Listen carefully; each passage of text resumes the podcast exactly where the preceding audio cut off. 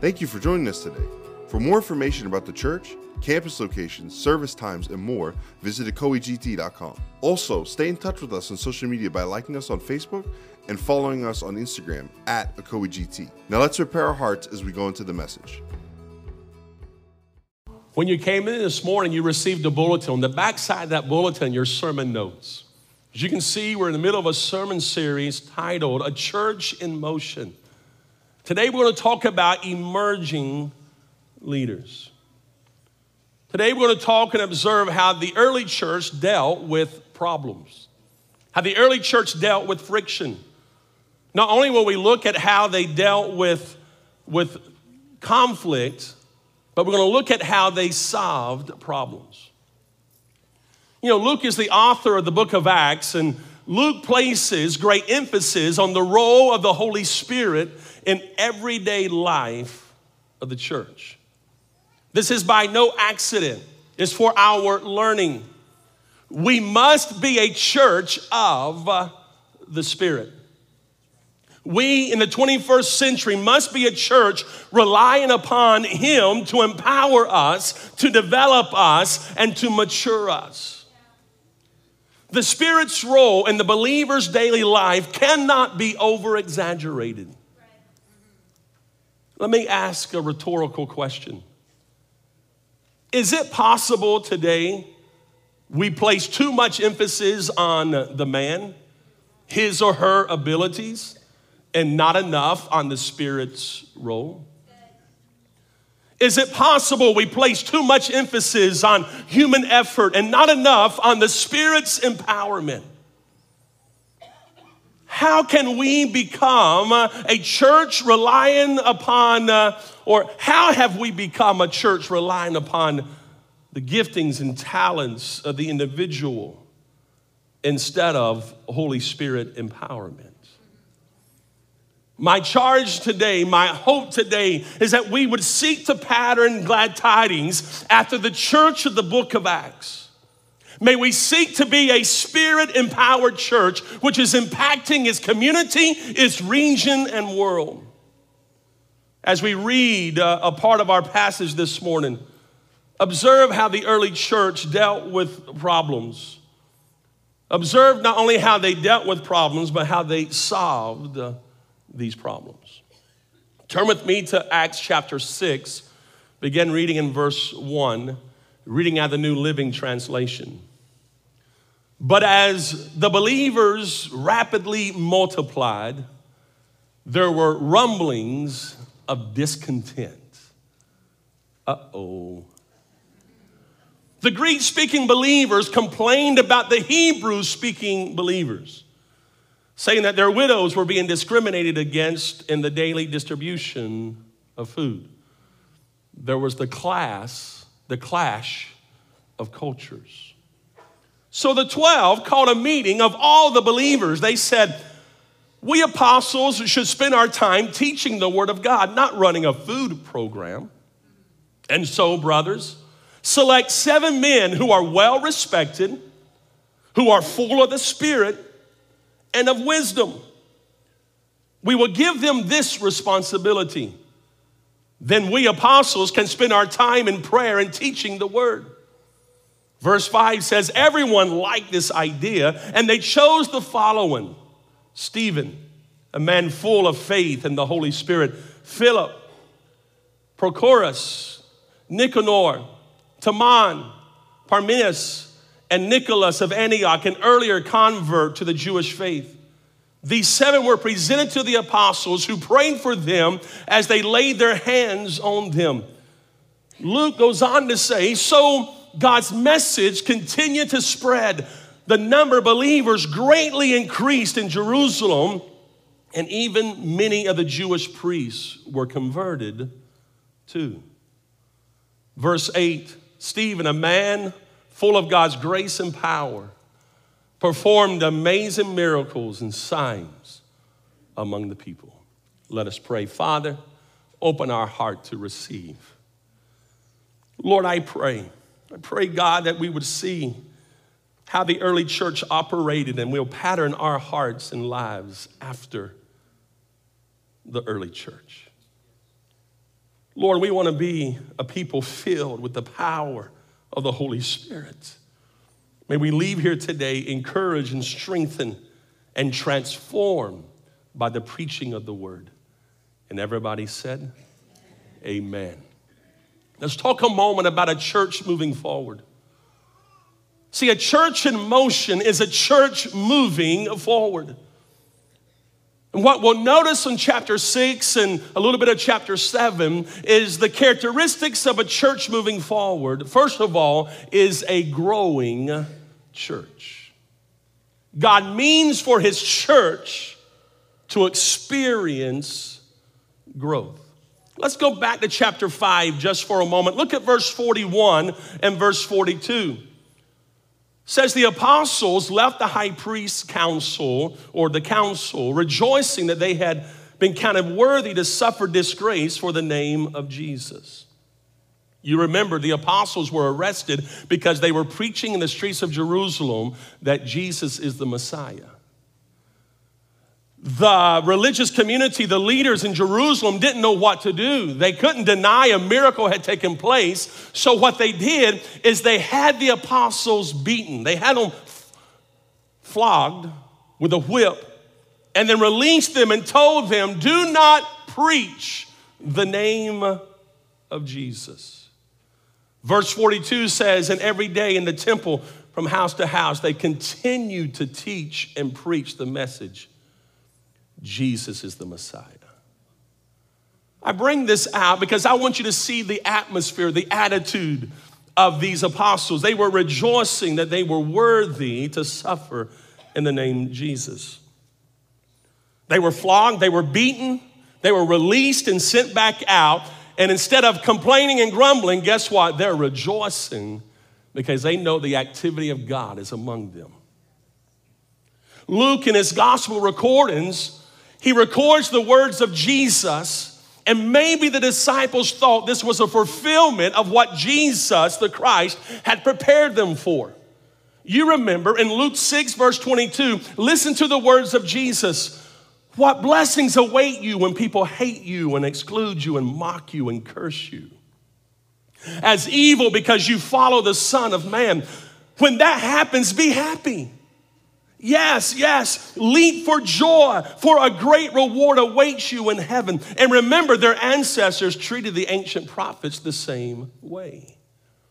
So we see a church that is growing, a church that is moving forward. It was moving forward in the midst of great opposition the climate wasn't conducive uh, for the growth of the church. But where the Spirit of the Lord is, there is freedom. Where the Spirit of the Lord is, there is liberty. And when God is up to something, the powers of darkness cannot stop it. Did you know today, every six minutes, a Christian is killed for following Jesus? And this time we have together, about a 30 to, to 40 minute sermon, approximately five to six people will have died because of their faith in Christ. All across this world, there is persecution taking place. Now, most likely, you have a 99.9% chance that you will not die because of your faith in Christ. Because we live in a great United States of America where we have spiritual and religious liberty and we can proclaim the gospel of Jesus Christ. But there are people living in other lands where they're not free to speak and proclaim, yet they still do. And we have a problem standing up for our convictions. We have a problem standing up for biblical values. We have a problem afraid of offending somebody, so we're going to hold in instead of standing up for righteousness. The early church was a church that was growing. It was a church that was not silent. They refused to be quiet. They refused to be silent. And may the church in the 21st century refuse to be silent. We have a message of hope. We have a message of peace. We have a message of liberty. We have a message of freedom. And church, if it offends, yet it saves them, let them be offended because it's going to save them from the powers of hell. We're so concerned about offending one another speak the truth in love, stand upon the word of God. You'll notice this church in the New Testament, you'll notice this church in the book of Acts was a church teaching truth. It says they went house to house, they continued to teach and preach Jesus is the Messiah. And then you open up in chapter 6, verse 1, and Luke says that there is rapid growth. The followers, the believers, were rapidly multiplied. The, the New King James says they were multiplying. The law of multiplication was taking place. In church, we are believing for the law of multipli- multiplication to take place at Glad Tidings. Now, what you notice about a church moving forward is right this it's not, it's an imperfect church. It's an imperfect church. Verse 1 As the believers rapidly multiplied, there, there were rumblings of discontent. Rumblings of discontent. The New King James says complaints against. The Greek speaking Jews were complaining about the Hebrew speaking Jews. They were complaining that people were being neglected. Notice what happened in their complaint. They didn't just go down to the place down the street. No, they worked it out. Sometimes people think that a growing church doesn't have problems, that a growing church won't have any, any friction, a growing church won't have any, any, any challenges. I submit to you that a growing church will have challenges, is how you deal with them is how you face them. You know, sometimes in life, we want to avoid conflict. This is a great lesson for us in our own personal life. The early church did not avoid conflict, they faced conflict in healthy ways. A lot of times, the reason our marriages are, are struggling such is because we've avoided conflict for so many years. We've ignored it, act like it didn't happen, and then suddenly there's an explosion. Deal with conflict today it'll save your relationship tomorrow. Not all conflict is bad. Learn to deal with conflict in healthy ways. So, what we learn about the early church, it's a growing church, but it's also an imperfect church. Write this under C it is a spiritual church. They were highly spiritual, they relied upon the presence and power of the Spirit of God. They had spirit anointed leadership. Spirit anointed leadership find spirit led solutions. I don't think you heard that. Spirit anointed leadership will find spirit led uh, solutions. They summoned a meeting together of all the believers, and in verse 3, they selected seven, seven individuals, and they gave them the responsibility to meet the needs of those who were being neglected. Now, this is important. Notice the three qualifications the apostles were looking for in these leaders. They were looking for individuals who were well respected. The King James uses the term a good reputation, and the Greek word means to be or become affirmed favorably by first hand authentication. This denotes time approval because of close proximity. You, you, you, you approve of them because you've been with them, you've seen them in tough situations. That's why community is so important because it's in community we learn to be authentic with one another. And in authenticity, it validates the calling of God in our life, it validates the work of God in our life. So, so the apostles were looking for individuals who were well respected and notice, full of the Holy Spirit. That word full means to be complete, full of something. Full of the Holy Spirit in everyday life, every part of their life. The only way you can know if somebody's full of the Holy Spirit in every aspect of their life is to do life with them in community.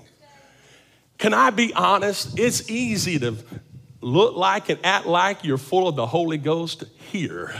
but are you full of the Holy Spirit on I 4?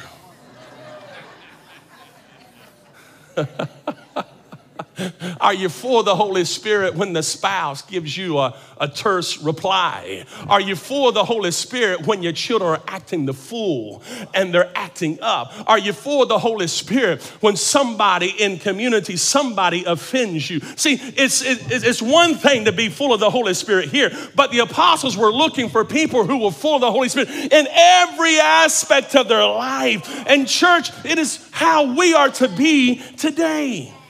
Now, now, now, not only were they to be full of the Holy Spirit, they'd be full of wisdom.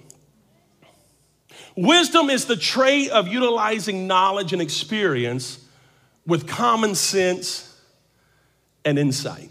the 12 apostles were looking for some men with some common sense. Sometimes we just got to apply some common sense. Look at your neighbor and say, Neighbor, exercise common sense. A whole lot of trouble will be avoided if we just use some common sense. They wanted men, they wanted leaders full of wisdom. Now, notice what the early church, the growing church, did. Notice what they did. They delegated responsibility. A church moving forward is a church that is delegating responsibility, shared responsibility. So they identified them, they, they presented them, they prayed over them, they laid hands on them. Other words, commissioned them. Now, I think this is important because the disciples, the apostles said this, so we can give our time to prayer, we can give our time to teaching. Know your lane and stay in your lane.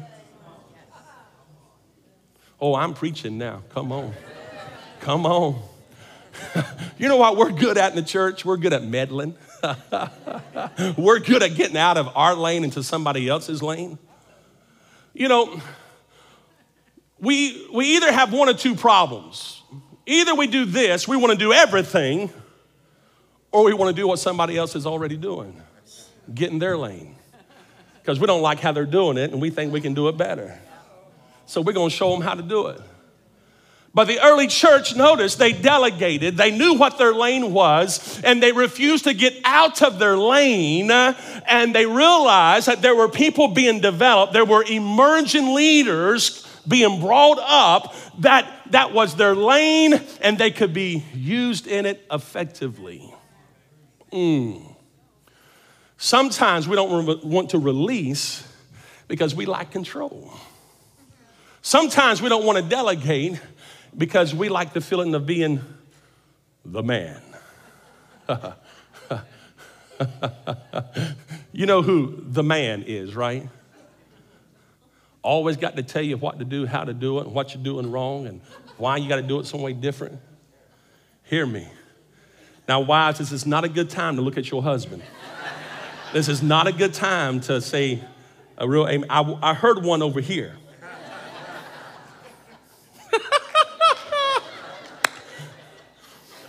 Notice a growing church. Notice a church on the move is a growing church. They're growing converts. People are being saved. They're having conversions. How, how do conversions happen? When you preach the gospel, you preach the word. Truth is presented, conviction is real in their services. We need to pray that the Holy Ghost conviction is real in our services. Anchors are established. You know what an anchor is? An anchor is that which holds you in the storm. An anchor is that which holds you steady when the winds of opposition are blowing. The problem, the problem of people changing in their, in their ideas and their philosophy, even theologies, because they don't have strong anchors we are we have become a church where we're not preaching biblical sound doctrine so we don't have anchors. So when the culture changes then it's affecting the church. But hear me we must be a church that has anchors because the storm is going to come but the anchor is going to hold us. And that anchor is jesus christ. This church is founded upon the rock jesus christ. Have anchors in your life Know what you believe and why you believe it, not what culture tells you. Have biblical sound beliefs. You know what else a growing church is doing? A growing church is growing disciples. Not only people being saved, but they're being discipled. That's why C groups, that's why small groups are so important. That's why getting involved in smaller community. This is wonderful. This is needful. We need corporate worship. We'll show in scripture where they had corporate worship, but they also met in house to house. They also met in smaller venues. They also met in times where they could be authentic with each other. And it's imperative that we get in situations where we can be authentic with each other and our true self can shine. So, people who love us unconditionally, people who love us with agape love, can love us through our faults into maturity and can love us in our weaknesses so that we can be strong in the Lord. That's what a disciple of Jesus Christ is looking like. How do you grow disciples? Teach the word, teach sound doctrine. Doctrine is to be founded in Scripture, the Word of God. Now, doctrine is a set of beliefs which defines a community. Doctrine serves as a basis for boundaries which unify the community, which gives the community a sense of identity and protects the community from error. How do you grow disciples? Be systematic. I mean, the routines are so important. And I know the routines sometimes are not sexy, sometimes they're not enthusiastic, they're not great. Huh. But have you ever had your life turned upside down and everything just kind of go awire and you're like, just to have a normal day, just to have my old boring life back. There are things that are systematic that are so important that we take for granted, but it's what's going to make disciples. It's what's going to build a solid, firm the early church had systems. Go back to chapter 2 just for a moment. Chapter 2, look at verse 42. It says, All the believers devoted themselves to the apostles' teaching. They devoted themselves, they were devoted. It means to give yourself to something. You'll never really become a true disciple by holding on. You got to devote yourself. You got to give your all you have to go all in. You can't have one foot in the world and one foot in God. You got to go all in.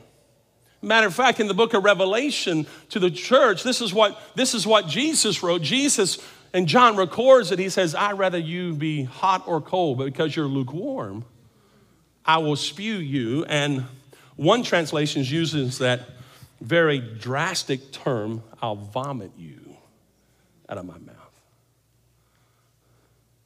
It's important, church, that we have sound doctrine, systematic, devote yourselves. Notice what they devoted themselves to, to the apostles' teaching. We notice at the very end of chapter 5, the apostles' teaching was this Jesus Christ is the Messiah. Jesus Christ, the Messiah. He died, you crucified, but God raised him from the dead. The apostles' doctrine was the resurrection.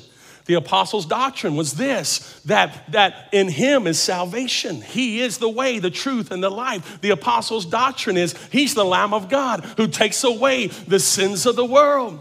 They gave themselves to fellowship. Notice the systems. They gave themselves to fellowship, sharing of meals. Invite your brothers and sisters over. Go out to eat, share a meal together. They shared the Lord's Supper together. We do that, sharing the Lord's Supper, and they committed themselves to prayer. These are the systems, this developing discipleship. This is what the early church gave themselves to. Now look at verse 46 of chapter 2. They worship together at the temple each day. There it is, corporate worship. They worshiped together. They met in homes for the Lord's Supper and shared their meals with great joy and generosity. So, a growing church is growing disciples, but it's also growing leaders. What type of environment grows leaders? What you can identify in the book of Acts is this spirit anointed environment, a spirit active environment where the things of the Holy Spirit, the activity of the Holy Spirit is taking place. Christ centered teaching, prayer centered church a church that is relational.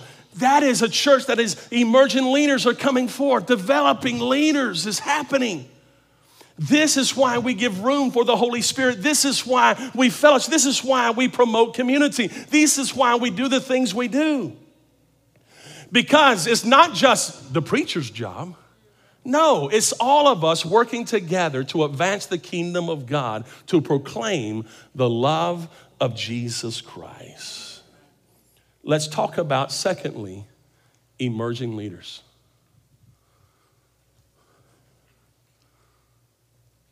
Where the Spirit is moving. Emerging leaders are developed in a spirit filled environment.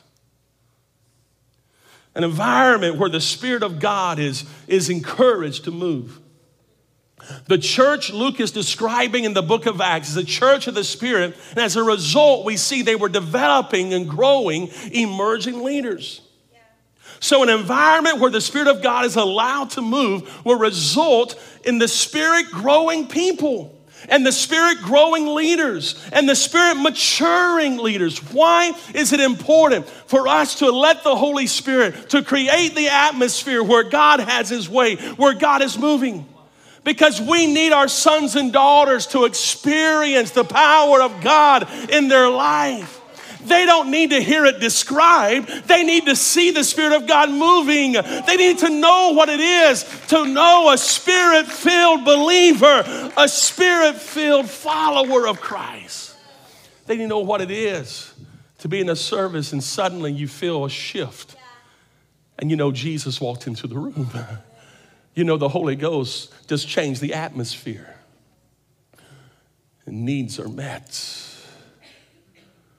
Let's give a taste of what was happening in the early church. A taste of what was happening. Go back to chapter 5 just for a moment. Look at verse 12.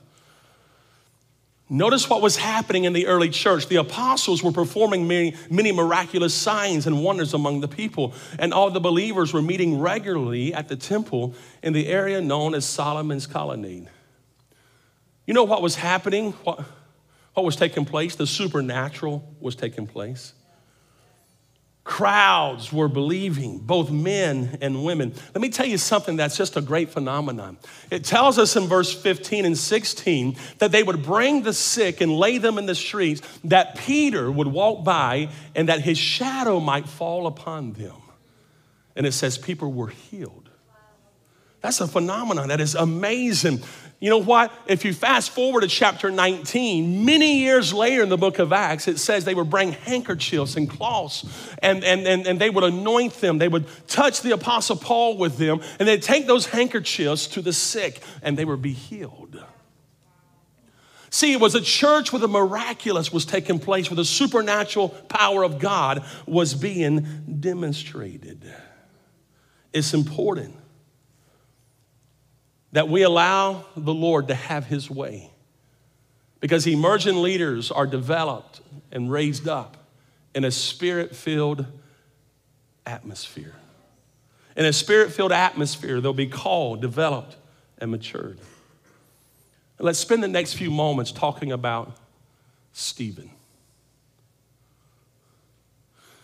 You know, his name means this wreath or crown. One commentator writes an appropriate name for the first Christian to be crowned with martyrdom. And the commentary says this Luke says nothing of his background, but he can hardly say enough about his spirit filled character and ministry. Your background doesn't matter when you're filled with the Holy Spirit and powered of God. What matters is the character being developed in your life through being spirit filled today.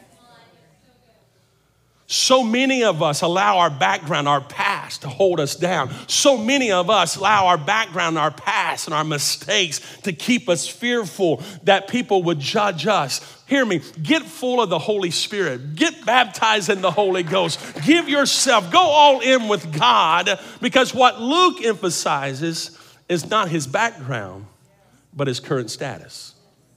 His current status is this he's full of the Holy Ghost full of the Spirit of God. Several things it describes. Verse 5 says this Stephen was full of faith. faith to believe, faith to take God at His word, faith to act, to respond to what He heard preached, faith to act upon His salvation. We must have faith today to act upon what we hear, to act upon what we read. We must be men and women of uh, faith. Also says that Stephen was full of the Holy Spirit. Stephen, a man, verse 8, full of God's grace and power, performed amazing miracles, signs among the people. He was so full of the Spirit of God that his opponents could not, could not withstand the wisdom with which he spoke. So, guess what they did? They found somebody to lie against him. They got somebody to create mud and throw at him, to get people riled up, to get people all excited, to get people all stirred up. That's what the powers of darkness always do because they cannot stand against truth. They can't stand and withstand the wisdom that comes from truth. So they create things to stir people up.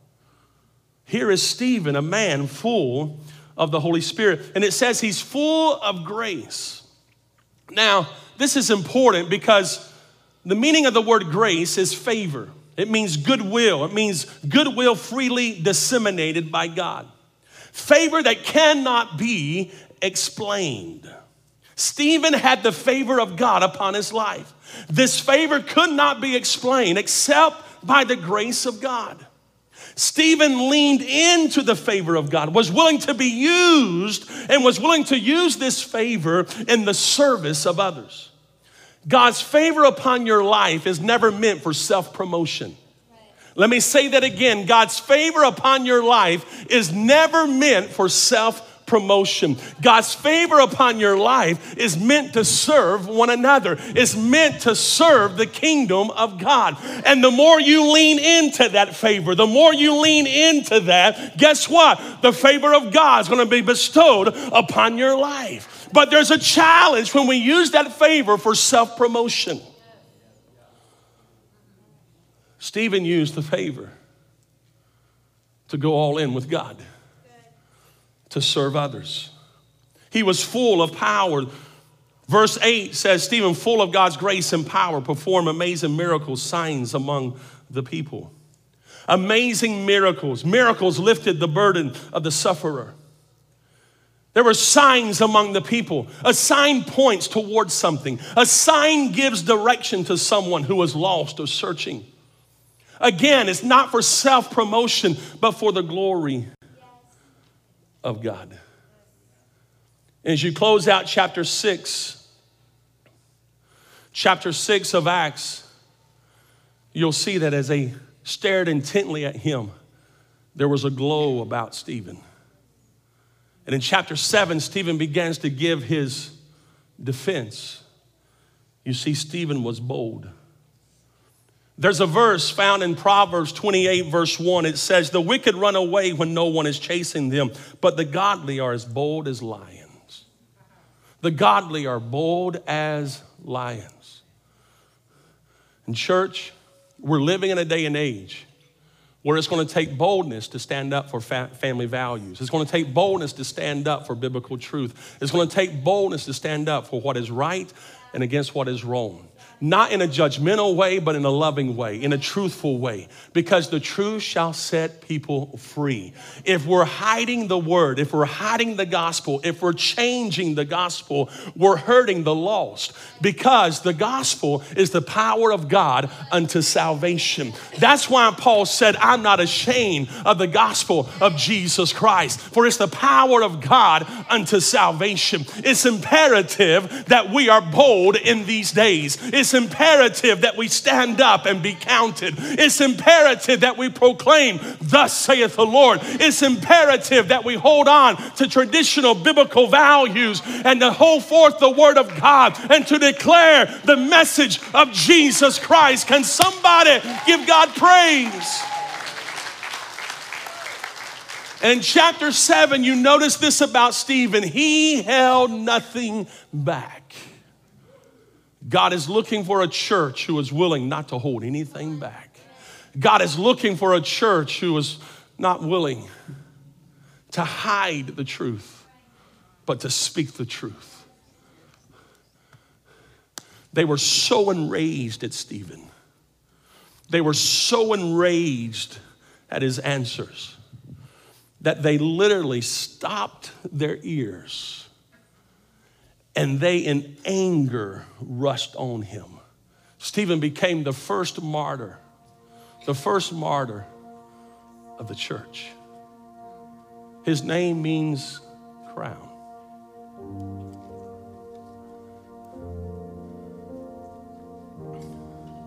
You know, there's a 99.99999% chance you'll never become a martyr, and thank God. But what God is looking for is a people full of the Holy Spirit and anointing of God who will stand up for truth, who will stand for the cause of the word and be counted, be heard. If we are silent, if we are silent, our silence is speaking. If we don't act, our inaction is action. Last week we quoted Dietrich Bonhoeffer, great theologian, German theologian, World War II, stood up against Nazi Germany, stood up against genocide, stood up, gave his life because he stood up. And he said these words Silence is speaking, inaction is inaction. What we learn about the early church, there was emerging leaders being developed because they were a church speaking truth, declaring the gospel and refused to be silent. There was the atmosphere, the supernatural taking place. And my prayer today is there will be an atmosphere where the supernatural take place in our services. Where non believers, when they come in, they'll feel the love of God, they'll feel the presence of God and the convicting power of the Holy Spirit. They'll know that Jesus has come to save, deliver, and set free to give eternal life. But it's going to take you becoming hungry. It's going to take you and I saying, Here I am, Lord. I want to be full of the Holy Spirit and power. I want to be people of prayer, a man and woman of prayer. I want to be a man and woman of the word. I want to be a man and woman of conviction. I want to proclaim, I need the Spirit of God in my life. I wonder, are there some folk here today who will say,